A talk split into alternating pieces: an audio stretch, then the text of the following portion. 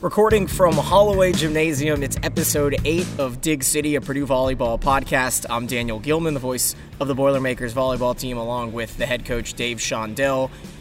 As we take a look at the past few weeks of Purdue volleyball, trying to fill you guys in on everything on the court, off the court, around the nation, and coming off of a tight four set loss over Minnesota to wrap up what was a, a well needed and a, uh, a fun homestand for you and the team. Well, it's, it's great that we're here in Holloway because this is certainly one of my most favorite places uh, in the world to be. We spent a lot of time in here and so thankful that Purdue has provided us with a volleyball only facility that we have, you know, use of 24 hours a day, which we don't use it 24 hours a day, but um, it's a beautiful facility to play. And I talked to a lot of friends that were in here, some for the first time uh, on Sunday, yesterday, well, Sunday, I should say, and uh, they could not believe the atmosphere. Could not believe the students. Could not believe that you know we packed this place for every every match in West Lafayette, Indiana.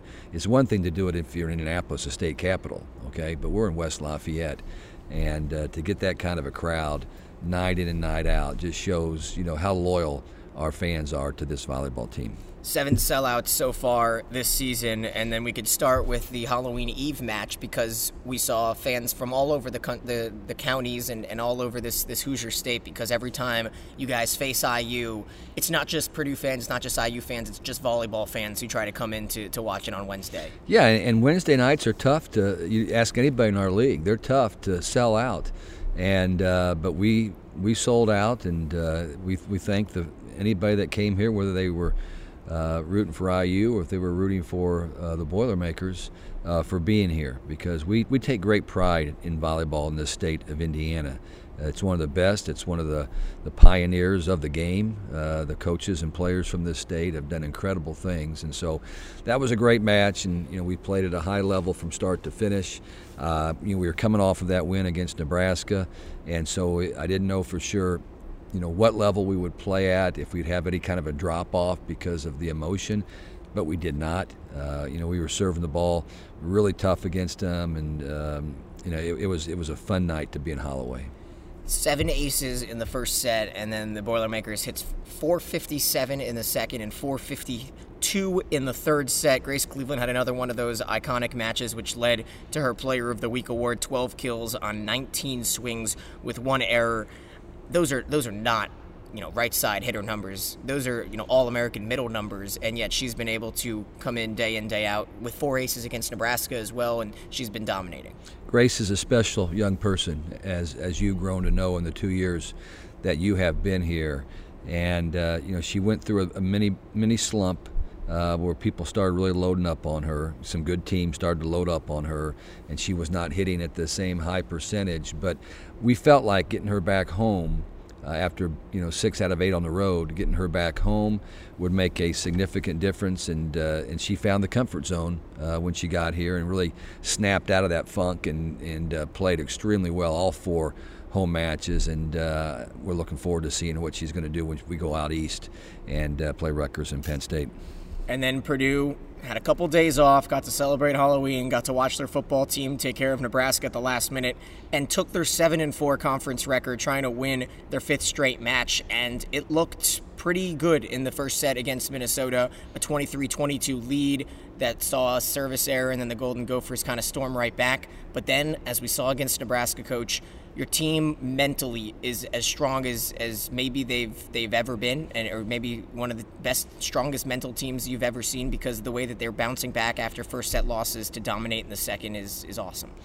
Yeah, it's really hard to to draw comparisons from team to team and, and what each situation might be.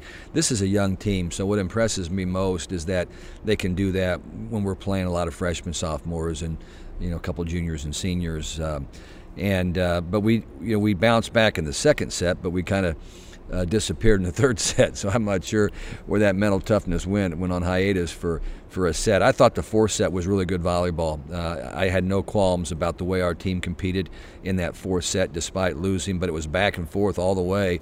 And I think we even led 18 to 17 or 17 to 16 and uh, that was when they, they went on a run and, and put uh, a series of points on the board. And there were great rallies during that run. You know, people who don't know Minnesota don't recognize that the strength of their team is their defense and they may think it's you know, all these great offensive players that they've got. You know, in the past they had a great setter in, in Swenson, but man, they, they, they are good at the net with their block, and then what they don't block, they find a way to dig, and their, their, their team is so disciplined defensively. We had a hard time finding the floor. Uh, at certain times during that match, and at the end of the day, that led to the win. But as I told you earlier off the mic, that I watched the, the, the video a couple of times, and um, it was a match I can live with. Um, we can play better. Uh, I think I rated it as a B on social media, but uh, a B will beat you a lot of teams in our league, but uh, it's not going to beat teams ranked in the top 10. And we found that out with Minnesota on, on Sunday. Yeah, taking a look at some of these numbers in the fourth set, it was a fun one. Minnesota took a 10 7 lead. Purdue tied it up 10 all. It was definitely a match of runs. Minnesota then took a 16 14 lead. And as you mentioned, Purdue led 17 16. And that's when we saw the 5 0 run kind of separate things. And in that run, Jena Otec was playing front row, and she nearly came up with what have what I described on the radio would have been a uh, roof collapsing roar if she had blocked that ball on the on the right pin. Yeah. And then they just had great covers, and, and you have to tip the cap to Minnesota. They finished strong as well Yeah. on a 4-1 run to take the set 25-19. Yeah, they, they cover their hitters extremely well. That's something that obviously Hugh and his staff are are teaching at a high level, and so you have to give them credit. And, and that was a, a block against uh, might have been Samedy, but I can't tell you for sure if she was a right side player at the time. They went to a new system, as we've talked about. They ran a 6-2 most of the night. Um, but you know, sometimes you just try things and hope that they're going to be effective. We wanted to kind of solidify our lineup at that point once they started making a little bit of run, and we brought in a, a smaller left side hitter that's a, a better ball control player. It didn't pan out for us the way we wanted it to at that time. But uh, Otec is playing really well for us right now. Uh, her passing was off the chart in that match. I think she passed a 2.32, which is exceptional, and uh, made made tremendous defensive plays. So really, really happy with the performance we got from from Jena Otec in that match. And as, as far as passing is concerned, our freshman uh, Maddie Schermerhorn passed a 2.42 against a really good serving team in Minnesota, and then Horning was not too far behind at about a 2.22. And I'll tell you, Erin Williams, you know, your, your former middle who I do the radio broadcast with, she said she's never seen a freshman stand like Schermerhorn did and take bomb after bomb from Samedy. I don't know if you remember there was one point where Samedy smashed her. She got it over Yeah. on the overpass. Pittman hit it right back to her. Yeah. Schermerhorn nearly dug both of them. And, uh, and so she's been playing really well. Yeah, she doesn't flinch. Um, she, she's a special player, and um, so happy to have her because she's a classic teammate. Uh, This is this isn't about her. This is about Purdue. This is about this team, and uh, when you can find those players to come into your program, uh, you know they're worth so much to the culture and the cohesion of your team. And she's, as a freshman, has made a huge difference. We had some freshmen last year come in and make that kind of a difference. And now Maddie Schermerhorn has done that in, in this class with the help of, of a few others in her class. So, talking about that difference, coach, it's not always visible to fans because they don't always see the difference that some players make in practice. Like we talked so much about Terwilliger last season. Who are some of the players that are making you know a big difference off of the actual game footage? Someone that the, the team and the Yeah, culture needs, you. but the but the fans necessarily can't see. Well, it isn't always the players that are on the floor uh, that carry that load. Uh, J.L. Johnson, as I've described before, as, as possibly the best teammate that I've ever coached, and I've had some wonderful people in nearly 40 years of, of coaching this particular sport and many others. But J.L. Johnson is a upper level Big Ten middle that hasn't been on the floor probably in four or five matches because she has two fifth year seniors that are playing in front of her. And there were times in several of the matches we've played lately that I was really close to, to pulling the trigger. She did get in for a stint against IU, but it, it was like one play uh, as a blocking sub. But J.L. Johnson is the epitome of being a great teammate and being unselfish and and setting the example for anybody else that's really interested in becoming a great teammate. And uh, I'm, I'm just so happy with her. And we've had several players from Avon High School that have been exactly that same, cut from that same cloth. So that's a credit to me to that community that uh, that, they're providing those kind of players uh, and, and, teammates. But I look at the you know Maddie Chin, who has not played a lot lately. We, you know, we have that three-headed hydra, as we like to call it, on, on that outside hitting position with all three freshmen, and they're all pretty even. They're all a little bit different, but they're pretty even. And uh, and she's going to get her shot here pretty soon to get in there and play, and uh, and she'll be ready because in practice she's been fantastic, and and I, I keep telling her that, and she knows it. Uh, but sometimes people want to value their uh, their talent or their ability by playing time and, and that's why it's great when you have athletes like a J.L. Johnson who can set the example that when my time comes, I will be ready. In the meantime, I'm going to make everyone else around me the best they can be, and I'm going to bring enthusiasm and positivity to, to this program, and that's what developing a great culture is all about. So, as we take a look at this next trip, luckily we're back in Holloway following this upcoming weekend, but we've got a little bit of a, of a nippy weather-wise weekend. I, I, like to look ahead. We're going to Rutgers and we're going to Penn State. I think the highs are in the low 40s and the lows are in the low 20s. And as we take a look at the conference right now, for all you Big Ten fans at home, Wisconsin sits at first at 12 and 0. Minnesota with one loss. Nebraska and Penn State, who just played, what do you like to call it, a uh, a humdinger. Uh, mm, That's won way you could describe it. it, it was, was, a great match. It was awesome. Nebraska one in five without registering one ace. I'm not sure the last time that was done. They both have two losses, and then Michigan sits ahead of Purdue with eight and four and seven and five. But you go down, and Rutgers is not in last place. For the first time since that they were a Big Ten institution, mm. Rutgers has two conference wins. They won in five against Northwestern three matches ago, and then last match they swept Iowa at Iowa, their first road conference win ever after going 0 80 between 2015 and then that match against Northwestern a few weeks ago. So now, as we take a look at this Rutgers team, they have four Russians, they have eight international players, but it took a set from Purdue last year. They have a ton of talent coming up for this Friday match. Yeah, they, they play in a gym that's very challenging to win in, um, despite the fact that they, Rutgers hasn't won a lot in that match themselves. But in that gym themselves. But this is a good team, and as I mentioned, uh, you know, earlier uh, in the press conference, that I, I saw them a year ago uh, when they were playing and, and, scouted them, and I knew that if all those international kids would stick around, that they were going to have a, a, really good team this year. And, and CJ has really, uh, I think, put something together right now. And you don't go into Iowa on the road and win without a team that's starting to play at a high level and believe in what they're doing. So, um, all of our focus, all of our focus is going to be on Rutgers, um, you know, this week to get ready to play uh, the Scarlet Knights and, and hope that we're going to be able to move on from there and then go to Penn State. They're returning all but one starter. As you mentioned, they didn't lose any of those transfers. And now, after breaking eight school records last season, including the most sets they've ever won as a program, they now have tied with eight wins, their most wins since 2012. And then in that three set win over Iowa, fantastic back row play, most digs that they've had in a three set match since 2015. So we'll have to keep our eye on their senior libero, Carissa Swackenberg, who was actually named Big Ten Defensive Player of the Week in September. And then, of course, that rematch with Penn State out in Rec Hall. And both those matches on BTN Plus or on PurdueSports.com, where I'll have the broadcast. And as we take a look at this conference, we could also shift over, Coach, to the NCAA Volleyball Committee's top 10. And this is interesting. It's, you know, very, very telling to see how they sit in their top 10 compared to, you say, the RPI or the AP poll, which will come out later today as we're recording on Monday afternoon.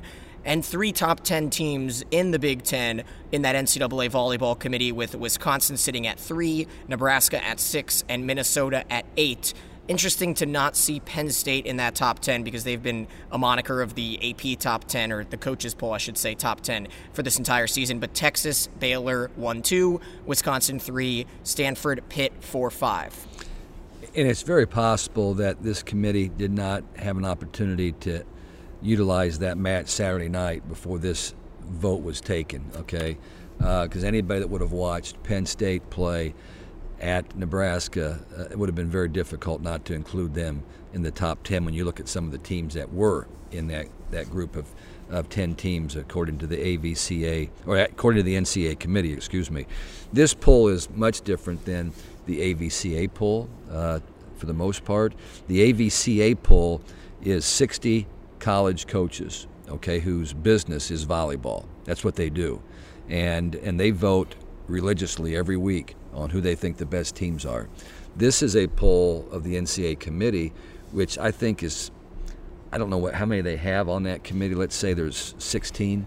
And uh, many, uh, there's a couple former volleyball coaches that are on that committee, but a lot of SWAs, a lot of, um, you know, administrators, and, and they rely heavily on the RPI metrics for their uh, selection, although it's not up and down the line like RPI. It's much different. But I also know this that that this is their mid, not a midway point, but it's it's the only time they're going to show us what their ranking is right now. If you remember last year, they showed that ranking, and then it was totally different uh, when they came out for the the actual seeding um, for the NCAA tournament uh, real time and some of it had people scratching their heads. So uh, we'll see, you know, if, if there's a lot of similarity, but a lot can happen still too. You know, Texas is going to play Baylor, but how much can that change if you're one and two? You know, you, so Baylor loses the number one team in the country. Is that going to hurt their situation? But the top four teams there right now, Texas, Baylor, Wisconsin, and Stanford, have the rights to host the first four matches. And so that's huge to be in that position. And then the next 12 after that have the opportunity to host the first and second rounds uh, um, to get them uh, as far as they can go. So the what what that committee does is so important and so critical to the success of these teams that have worked so hard uh, to try to be be successful this season. We are as we record 34 days away from selection sunday. So there is just so many things that can go haywire especially as you look at the big 10 and this is a big 10 that last season it almost felt like minnesota was running away with it at this point in the season. But as i look at this these there are four teams coach that can take this conference, and I don't think anyone in, in the country would be surprised with Wisconsin and Penn State from one to four, all separated by two teams. Yeah, and you have to look at you know how many matchups between those teams are left, and there are a handful. But you know, Wisconsin is in the driver's seat, and Minnesota is knocking on the door. It'll take some work for Nebraska or Penn State, who are, are two games back, uh, to be able to jump in to, to even a tie. That I mean, Wisconsin would have to stub their toe uh, a few times to make that happen. Wisconsin, as you've pointed out, has to go to Minnesota, and that's that's been tough for Wisconsin. Wisconsin's had a tough time winning at Minnesota, but I don't know who else Wisconsin has that uh, can jump up and bite them in the tail and uh, prevent them from winning this thing. But uh, obviously, if Minnesota beats them at home, they both got one, you know, one loss on the docket, depending on whatever is, else is left.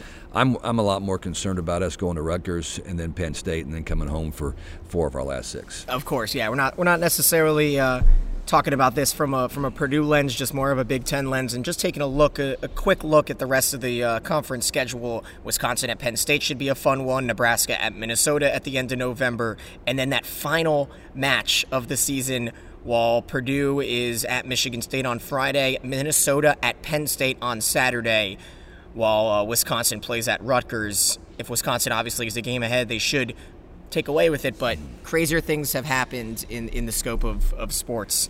And so as we kind of journey in towards the end of this of this podcast, we can head into a fun little segment called Fifth Set with Shondell. And with Halloween a couple days ago, I'll ask you first off, what was your your fondest costume that you dressed up as when you were a kid? Not, None I of, went there on the uh, Facebook show last week. I'm not going there oh, again. you did? And uh, okay. uh, but I appreciate the effort. I will comment on this before you get to your next question. Go ahead. As far as the most Big Ten teams are focused on the NCAA tournament than the Big Ten championship.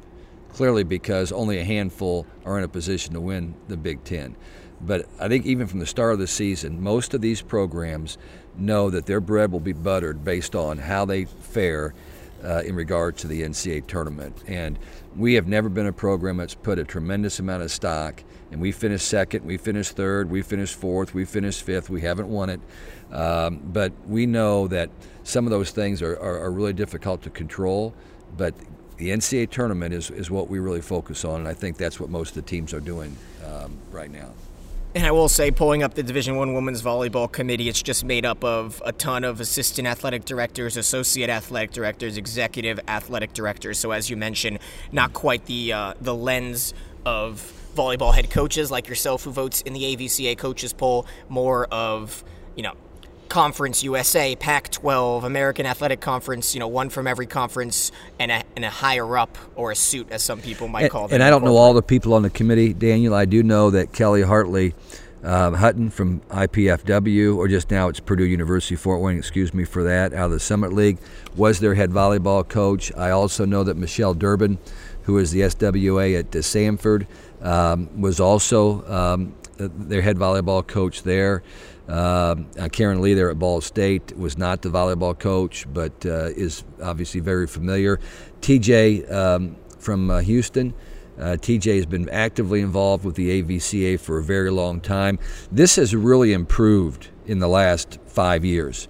I'm getting some people that I, I think our volleyball coaches in this country have more confidence in, that they have an idea what volleyball is and can, can give us an eyeball test and that's the thing that's been missing from this committee in the past is the willingness to just common sense look at teams based on who they are, who they're beating, what they look like, and, and, and then put them in a category uh, of who should be in the tournament and who should be seated. So I, I think that we've come a long way in the last five, six years with this committee now we can have a little bit of fun. And so, talking about Halloween, we've got a picture pulled up of all of your boilers, all mm-hmm. 16 mm. of them dressed up for Halloween. I think I see you in the background, not dressed up. No. But we can kind of break down from our, our most creative costumes to our least creative. I'm going to go ahead and say that my favorite is the Scooby Doo costume that Jena Otec yeah, I'm glad with. you went first because you were able to take whatever you wanted on that one. uh, it sounds about right. Uh, I like Scooby Doo and Jena Otec, and I like her, her pose. Um, I also like the moose there. Uh, that's Blake Mohler and the moose. We got three people with, with masks. We figured that that was JL and Grace and then Jenna. And, I, and then Horning is dressed up in some kind of a clown um, woman of some kind. And I, I'm sure it's from a movie, one that I would never watch. Um, you got uh, Harry Potter back there. Uh, Maddie Chin is just uh, just a real tough person. I'm not sure what, what exactly that is. You have a better you've got a better grasp on what young people are identifying with today than I am. But still, overall, it was fun. They came in on Thursday, all dressed out, and half of those went through the entire practice in those costumes. And uh, it was probably a good thing we beat Indiana on Wednesday because that probably wouldn't have gone on if we'd have gotten beat. No, I will say that I'm gonna, my guess for Chin is just some sort of assassin. She's got like a, a mm-hmm. puffy vest with a hood on yeah. and, and, gloves. Yeah. I like Ava Torrance and, as and a. Chin, Chin is one of the funniest people that we've ever had here at Purdue. She's a riot. Um, you know, she's a different breed of cat, but she brings a lot of comedy relief to our program, and uh, we just love having her on this team. Speaking of cat, her freshman teammate Maddie Cook is a, is a cat with her uh, yeah, ears on. Yeah, she had a tail too. I like Ava Torrance. I'm not sure any, if anyone could see her in traffic, but luckily with the with the yeah. bright vest a on. Construction worker. Oh, construction worker. I was thinking yeah. more of a traffic traffic uh, cop or yeah, traffic whatever. Cop. Either way, she's uh, very noticeable. Schermerhorn, uh, maybe Michael Jordan, maybe Bill Murray, some sort of Toon Squad jersey. Great movie. Great movie. Fantastic. Um, I think Shavana Coutinho went, you know, Cradle of Astronauts. Some, okay. Something with astronauts. Yeah. I, I would have liked Scooby to wear a, this Scooby Doo costume. Would that would have made a lot fun. of sense, wouldn't it? And then uh, the remainders are just uh, volleyball players. Yeah, but they're with, dressed. They got the pink gear, the pink uh, bands and everything. But it, it, was fun that they came out. And this is an indication of who this team is this year. That without even telling anybody, they just decided on their own they're going to be dressed up in costumes and coming in practice, and it worked out beautifully. And uh, um, those are things that uh, I think help with chemistry and culture and uh, we've got a, a, great group leading that thing. So excited about where we're going. Lots of fun. We've got a weekend of road magic with Rutgers on Friday, 7 o'clock, first serve, Penn State on Saturday. the 9th, 7 o'clock, and then we come back home for Ohio State on the 15th at 7 and Maryland on the 16th at 7, our first meeting with the Terps this season, a team that always plays Purdue very tough. And then we'll be back in a couple weeks for our next episode of Dig City. Coach, thanks so much for joining me. Daniel, thanks uh, for being back. I know that you had a tough visit down to watch your Florida Gators uh, get beat by Georgia, upset uh, special down there. I think Florida was a favorite to win that. But uh, glad you made it back safe and sound, and we're looking forward to the final eight matches of the of Big Ten season, and, and hopefully that will result into a trip to the NCAA tournament. No better place to be. So here we are at Dig City. Thanks so much for listening. We'll be back in a few weeks. This is Dig City, a Purdue volleyball podcast.